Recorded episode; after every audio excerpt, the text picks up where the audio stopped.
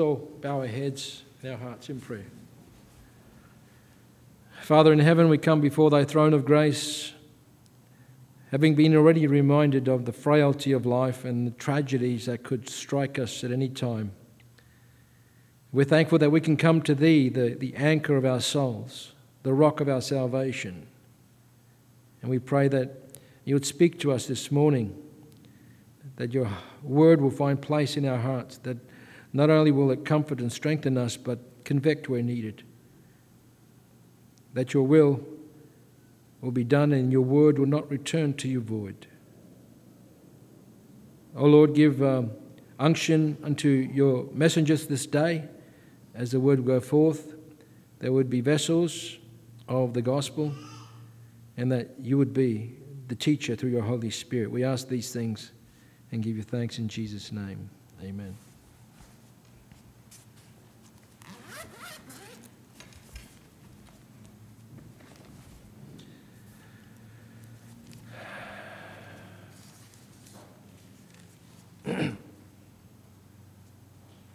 I've been uh, inspired to read from the, book, uh, from the book of Isaiah, given the season and the recent Messiah program that we've had.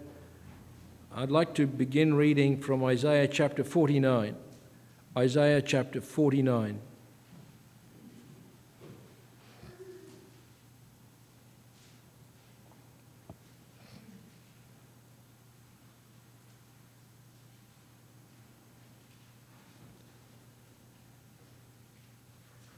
Listen, O isles, unto me, and hearken, ye people from far. The Lord hath called me from the womb. From the bowels of my mother hath he made mention of my name. And he hath made my mouth like a sharp sword. In the shadow of his hand hath he hid me, and made me a polished shaft. In his quiver hath he hid me and said unto me, Thou art my servant, O Israel, in whom I will be glorified.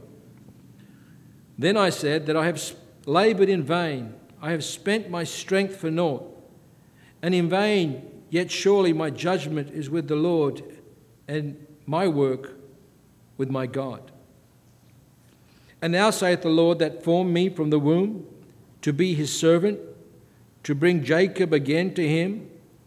Though Israel be not gathered, Yet shall I be glorious in the eyes of the Lord, and my God shall be my strength. And he said, It is a light thing that thou shouldest be my servant to raise up the tribes of Jacob and to restore the preserved of Israel. I will also give thee for a light to the Gentiles, that thou mayest be my salvation unto the end of the earth. Thus saith the Lord, the Redeemer of Israel, and his Holy One, to him whom man despiseth, to him whom the nation abhorreth, to a servant of rulers. Kings shall see and arise, princes also shall worship, because the Lord that is faithful and the Holy One of Israel, and he shall choose thee. Thus saith the Lord In an acceptable time I have heard thee, and in a day of salvation I have helped thee, and I will preserve thee and will give thee for a covenant of the people to establish the earth, to cause the inher- in, and to inherit the desolate heritages, that thou mayest say to the prisoners, Go forth to them that are in darkness, show yourselves. They shall feed in the ways, and their pastures shall be in high places. They shall not hunger nor thirst, neither shall heat nor sun smite them, for he that hath mercy on them shall lead them even by the springs of water shall he guide them.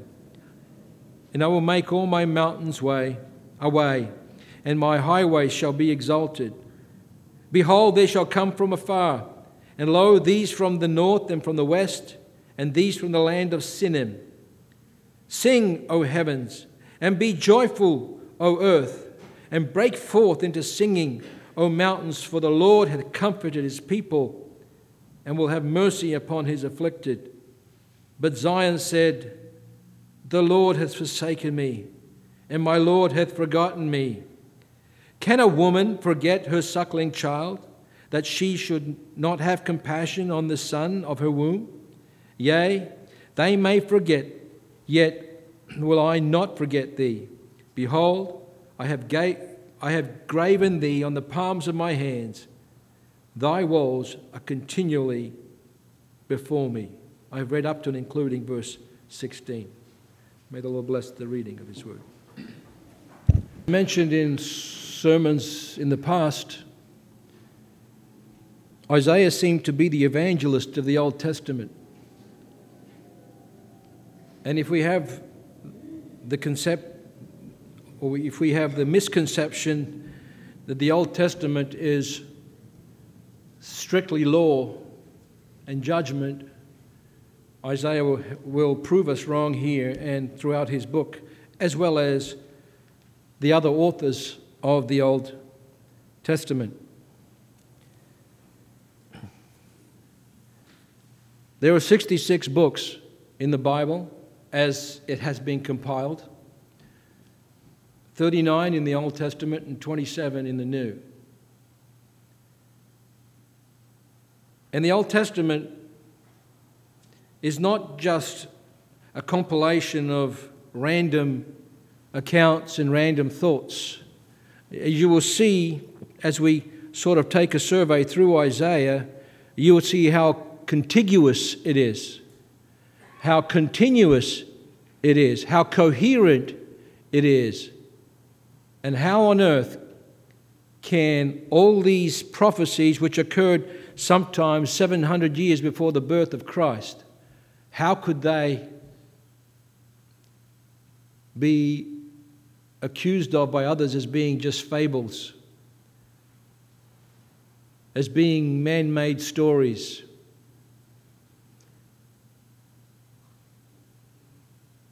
You then have to knock down the other 38 books in the Bible and say that they were spaced by a period of thousands of years, if you will, and yet they all point to the same thing.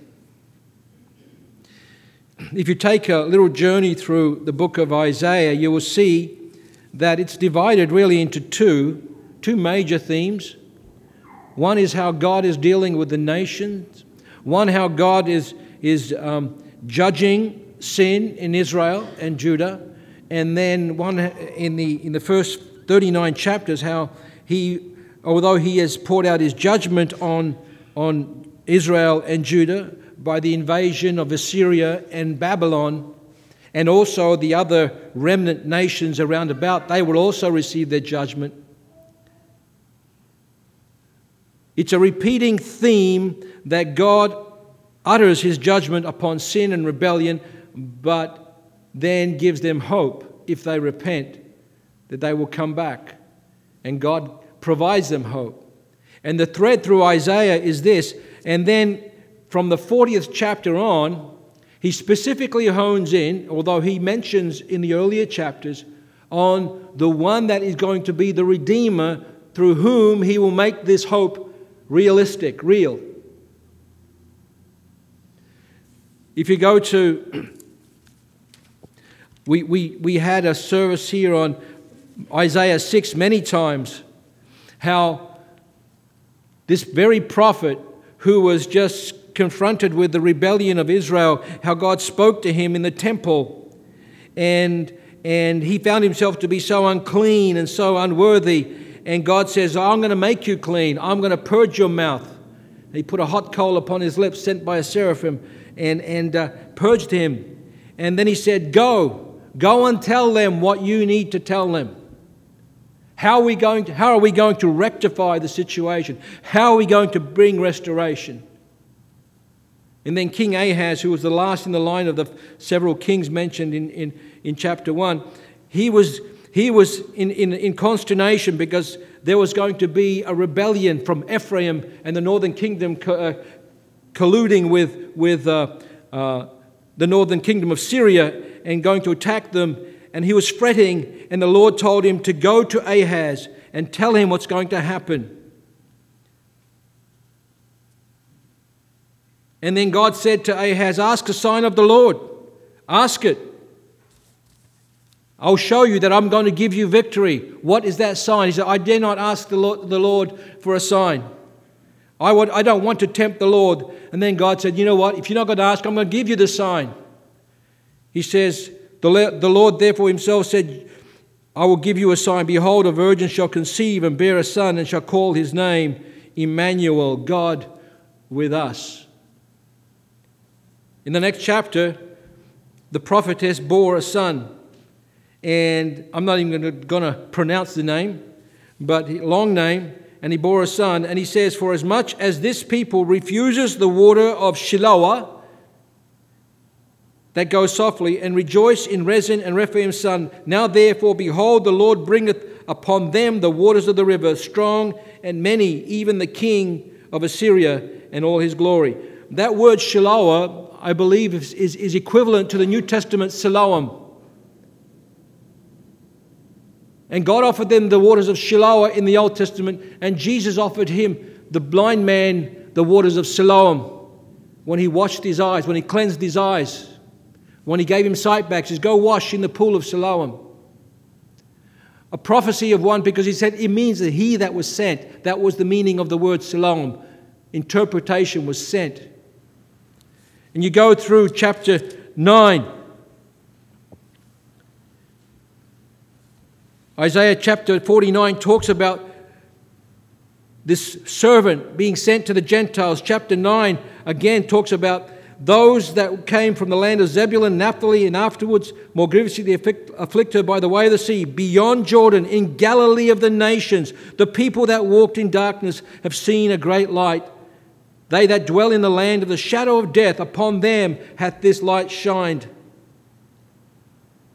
And then the very beautiful words of Isaiah 9 6 For unto us a child is born, unto us a son is given, and the government shall be upon his shoulder, and his name shall be called Wonderful, Counselor, the Mighty God, the Everlasting Father, the Prince of Peace. Now, some may say, well, the prophecy to Ahaz was only speaking about the immediate prophecy. And the Bible often speaks in, in, in double prophecies. But this that we have just read cannot be the immediate prophecy of the, the child that was born to the prophetess in chapter 7. He says, For unto us a child is born, unto us a son is given, and the government shall be upon his shoulder, and his name shall be called Wonderful Counselor, the Mighty God. Some say the Trinity is only spoken of in the New Testament. This man that was born on the earth was the mighty God. And it would be blasphemous and sacrilegious to attribute the name of God to anyone else but he that was deity. The everlasting Father. You know, there are many chapters, perhaps, I know and I've read of, chapters that the Jewish people will not read. And they were given commandment in the 1700s by one of their main rabbis not to read from Isaiah chapter 53. Skip that chapter. Why? Because it caused too much tumult and conflict in their synagogues because of differences of interpretation of what that chapter means. So they stopped reading it. There are other chapters that they're dreadful to read. Psalm 110 The Lord said unto my Lord, Sit thou at my footstool until I make thine enemies. Sit thou at my, until I make thy enemies thy footstool. Isaiah chapter um, 53, Isaiah chapter 52, Isaiah chapter 49, Psalm 22. They're just too close to each other. They, they, that's too close to home. They, they, it causes too much conflict in their hearts to read this through and not read it as was preached by, by Christ and by the apostles following. So we see here in chapter 9 the first real, um, the first solid scripture that speaks about this coming child would be God, the everlasting Father. And then you go through chapter uh, 11, he talks about the branch uh, that shall grow out of his roots of Jesse, the son of David. We know that the Jewish people believed that there will be coming a king from the lineage of David. And Jesse was the father of David. And he says, and he shall grow out of his roots, and the Spirit of the Lord shall rest upon him the Spirit of wisdom and understanding, and the Spirit of counsel and might, the Spirit of knowledge, of the fear of the Lord. And you keep going. And by the time you get to chapter 39, Hezekiah had risen in fame and glory, and then he had fallen in chapter 39 because he had revealed his plan to the Babylonians. He'd re- revealed the, the treasures that he had and everything that the spies from Babylon came to see, and he gave it to them. And God punished him for that. Israel was in conflict, in turmoil, in rebellion, stiff necked, stubborn, obstinate.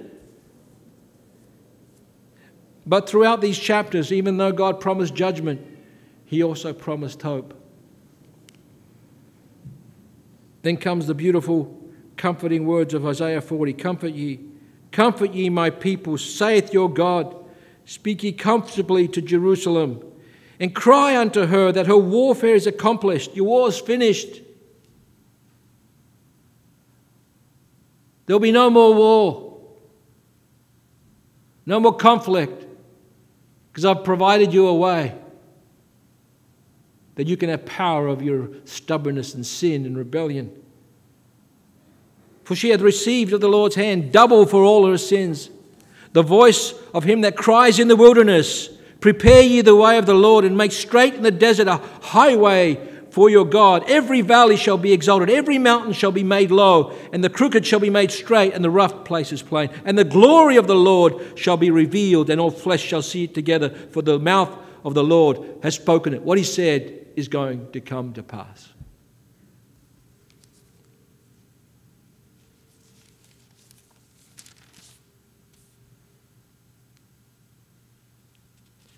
Let's go to chapter 49 now. And it goes on. And now he comes, and as, as the Isaiah unfolds, so do you get more and more detail as to who this Messiah is going to be. Listen, O isles. Listen, you coastlands. Listen, you people who are heathen. That was the name given to the people that were not Jewish. They were from the isles, from the coastlands around, uh, uh outside of Israel. The Lord had called me from the bowels of my mother. Is he speaking about Isaiah? Let's read further. From the bowels of my mother has he made mention of my name, and he hath made my mouth like a sharp sword in the shadow of his hand, and he had and he hid me and made me as a polished shaft in his quiver hath he hid me. It's no longer this wooden wooden arrow, it's a polished metal shaft that he has hid in his quiver. It's been hid there for a long time. It's been hid until God will use it, take it out of his quiver, and use it for his purposes. And he said unto me, Thou art my servant, O Israel, in whom I will be glorified. Is he speaking of the nation? Or is he speaking of a national representative here? You'll see later on how we speaking? Because he's speaking about the womb, the mother's womb. Then said I, I have labored in vain. I have spent my strength for naught, and in vain, yet surely my judgment is with the Lord, and my work with my God. He's not speaking about a rebellious nation here.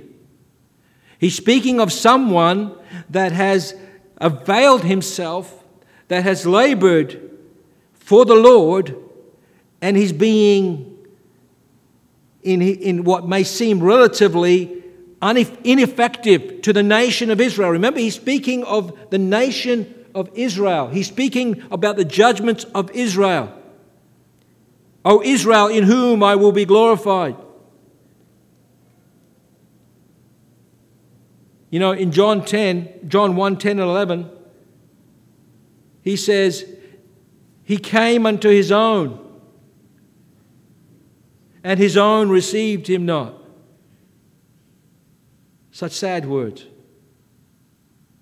Such sad words. He came unto his own, and his own received him not. the one that came from his mother's womb. Go to verse 15 of 49. Can a woman forget her suckling child, that she should not have compassion on the son of her womb?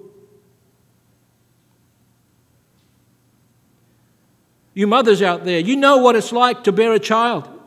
You know the pain you go through. You know the suffering you go through. You know the sacrifice you make, the sacrifice of your body, your, your blood, of your flesh, the pain. How can you forget that child? How can you not have compassion on that child? It cost a lot to bring the child into the world. That's what God is saying about his son. He came from his mother's womb. There were birth pangs and suffering. There was a cost to bringing the son into the world, to be the savior of the world. There was a cost associated with it. Salvation It's free, but it's not cheap. Salvation is free, but it cost God everything.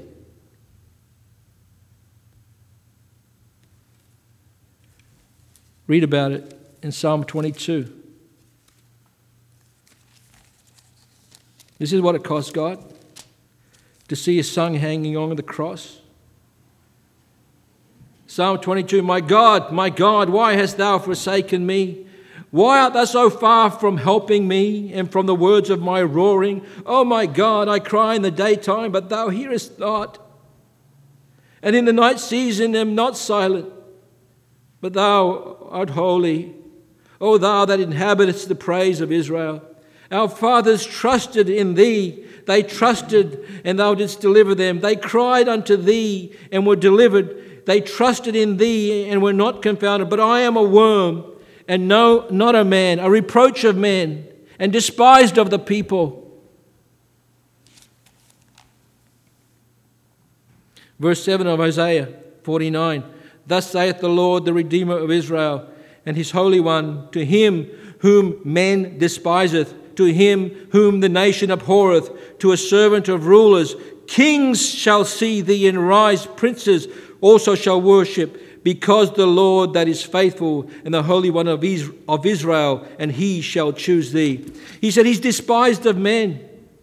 He calls himself a worm. David, in his prophecy, in his some some maybe he had a vision or something that he he, he projected to the future to the to Christ being on the cross and he said the same words that David said in his in his vision or in his in his meditation I am a worm I looked that word up why would Jesus think himself to be a worm look it up in your Strong's concordance the word is tola. And that word is probably used 43 out of 46 times, if I count it correctly. It's not worm, it's scarlet. He's red.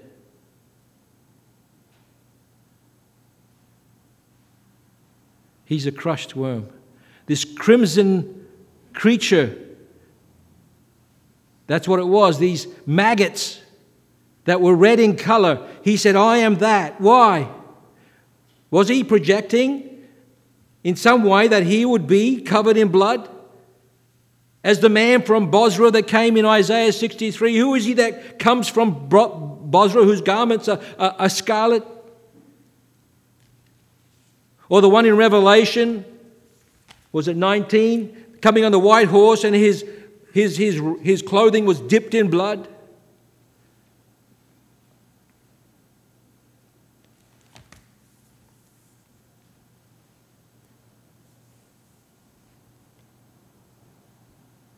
My strength is dried up. Psalm 22, like a potsherd, like a piece of pottery, and my tongue cleaves to my jaws, and thou hast brought me into the dust of the death of death. For dogs have compassed me, the assembly of the wicked have enclosed me. They pierced my hands and my feet.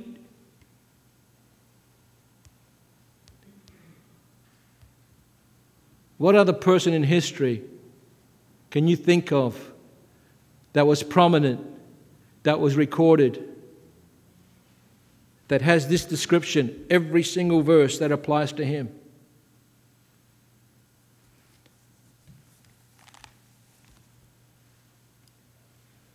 No wonder he said, I have spent my strength for naught, and in vain surely my judgment is with the Lord, and my work with my God. Even though he was rejected by men, he knew that God said to him on his baptismal day, This is my beloved Son in whom I am well pleased. My dear friend, outside of Christ, if you have any doubts as to the validity, the truth to the gospel, it's in the Old Testament before it even came to the New Testament. Some people say that, oh, that was Isaiah. He wrote this after the fact. Uh, this was written up. This was not given. This was not uh, attributed to Isaiah. It could have been a fraud. He must have. Somebody must have written it after the events. That's why they say of the book of Daniel, after the events of the crucifixion and the resurrection. Well, you know what? This book of Isaiah was translated into Greek, into the Septuagint, three centuries before Christ appeared on this earth.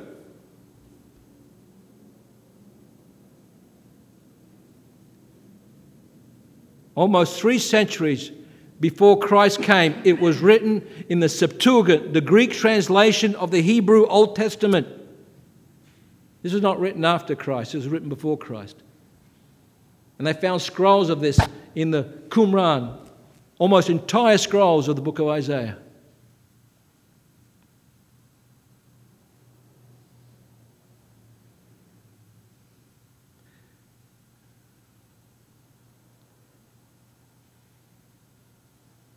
Verse 6 of 49. And he said, It is a light thing that thou shouldest be my servant to raise up the tribes of Jacob. So, this person, whoever this person is, his mission was to restore the nation of Israel, the tribes of Jacob, and then, and to preserve Israel. But he said, I will also give thee for a light to the Gentiles. Who is that man? That may be a rhetorical question to us, but it's not to the Jews. They still believe, most still believe, that this is speaking of a nation, of the nation Israel. They're going to be the light to the world.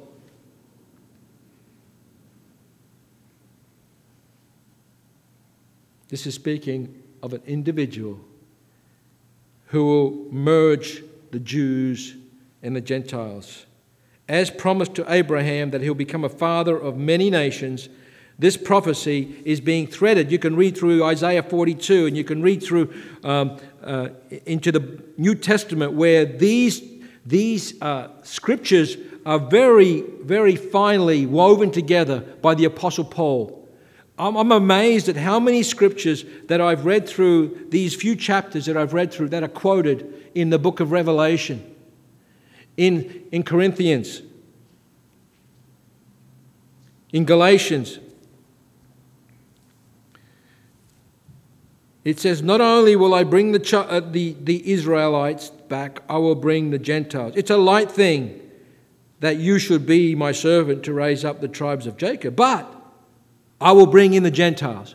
And that's something that the Jewish people at that time could not fathom, could not accept.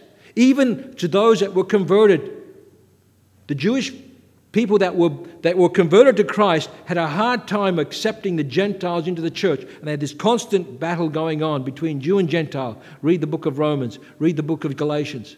Constantly struggling with this idea because they thought they were the chosen. But had not they read the Old Testament that's just, just permeated with scriptures of Jew and Gentile coming together? Kings shall see and arise, princes also shall worship, because of the Lord that is faithful and the Holy One of Israel, and he shall choose thee. Peter says that kings and priests and angels desire to look into this mystery of the gospel.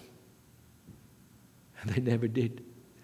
They, some of these didn't see it because the time had not yet come. Some could foresee it, could see it as in, in a, a blur, as, as in shadows, but the reality they didn't see. But they believed that it would happen. Then it says, Thus saith the Lord, in an acceptable time I have heard thee, in a day of salvation have I helped thee, and I will preserve thee and give thee for a covenant of the people to establish the earth, to cause to inherit the desolate heritages. Paul the Apostle, in pleading with the nation, with, with the church in Corinth, in 2 Corinthians 6, quoted this verse, in, exhorting them to believe the words of Christ, to believe and accept the gospel, to live holy lives. He said, in this acceptable time. It's a time when it was, it was acceptable to God. It says, in the fullness of time, Christ came into this world, born of a woman, the seed of the woman, in the fullness of time when there, everything was right in God's eyes. And we're not going to go into that now because of a lack of time, but we can see how everything, every little verse in the Old Testament had meaning and was brought to full revelation in the New.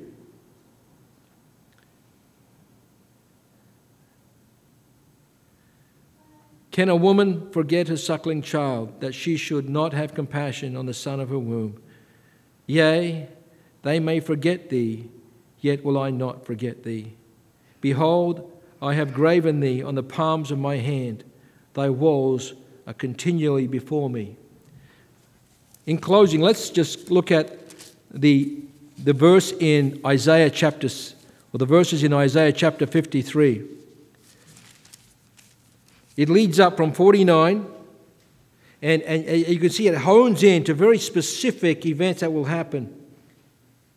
He, he tells of in chapter 50 of the rebellion and iniquities of, of Israel, how they were disobedient. But then he talks about how he had this obedient servant, Christ, in, in, in chapter 50. Verse 5 The Lord hath opened mine ear, and I was not rebellious, neither turned my back away. I gave my back to the smiters, and my cheeks to them that plucked off the hair. I hid not my face from shame and spitting.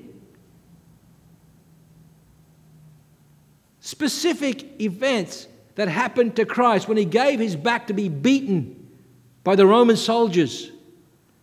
And they were mocking him and spitting upon him.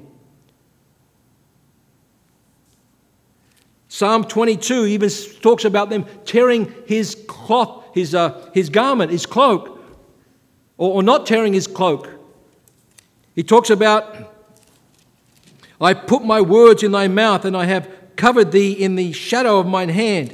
Verse uh, chapter 52 says, Behold, my servant shall deal prudently. He shall ex- be exalted and extolled and be very high. As many as were stonied at thee, his visage was so marred more than any man, and his form more than the sons of men. So shall he sprinkle many nations. The kings shall shut their mouths at him, for that which had not been told to them they shall see, and that which they have not heard shall they consider. This is the backdrop to Isaiah 53. What other man, why would they single out one particular man in history and talk about kings and how he was uh, uh brutally beaten and, and dishonored and marred that you couldn't recognize his face? Why would they pick out one man? Who was that man if it wasn't Jesus? Isaiah 53 Who has believed our report? And to whom is the arm of the Lord revealed? For the, he shall grow up before him as a tender plant, as a root out of dry ground. He shall have no form, nor comeliness. Then we shall see him. There is no beauty that we should desire of him. This is his rejection. He was despised, rejected of men, a man of sorrows, acquainted with grief, and we hid, as it were, our faces from him. He was despised, and we esteemed him not. And it goes on to the very detail He was oppressed, he was afflicted, he opened not his mouth. He brought as, as a sheep to the slaughter, and a sheep before his shearers is dumb, so he opened not his mouth. He was taken from the prison, from the judgment, from the Pilate's judgment seat, and who shall declare his generation? For he was cut off out of the land of the living. For the transgression of my people was he stricken. This is not a nation that was stricken. This was a person that was stricken, smitten, and killed for the transgressions of the nation. And he made his grave with the wicked and with the rich in his death. Two were next to him on the cross thieves. One continued to be obstinate, and the other one repented on the cross next to him. But he was buried in a rich man's tomb, Joseph of Arimathea. Yet it pleased the Lord to bruise him. He hath put him to grief. When thou shalt make his soul an offering for sin, he shall see his seed, he shall prolong his days, and the pleasure of the Lord shall prosper in his hand. It pleased the Lord. God received satisfaction in seeing his, in seeing his son die on the cross. It was difficult. It is implied that he did not even look upon his son at that time because of sin that he was carrying upon his shoulders. He shall see the travail of his soul and shall be satisfied. Therefore, I will divide him a portion with the great, and he shall divide the spoil with the strong, because he has poured out his soul unto death. It cost God the life of his son. And he was numbered with the transgressors, and he bare the sin of many and made intercession for the transgressor. My dear friend outside of Christ, can you read through just this book, let alone the other books of the Bible, and come to any other conclusion?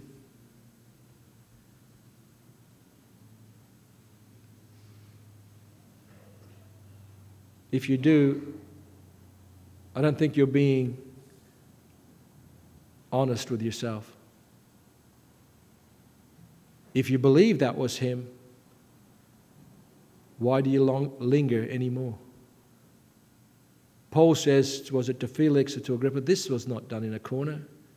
It's fully open, transparent, written through the pages of the whole Bible.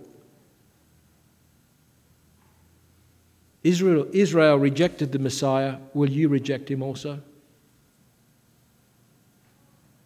To him be the glory evermore. Amen.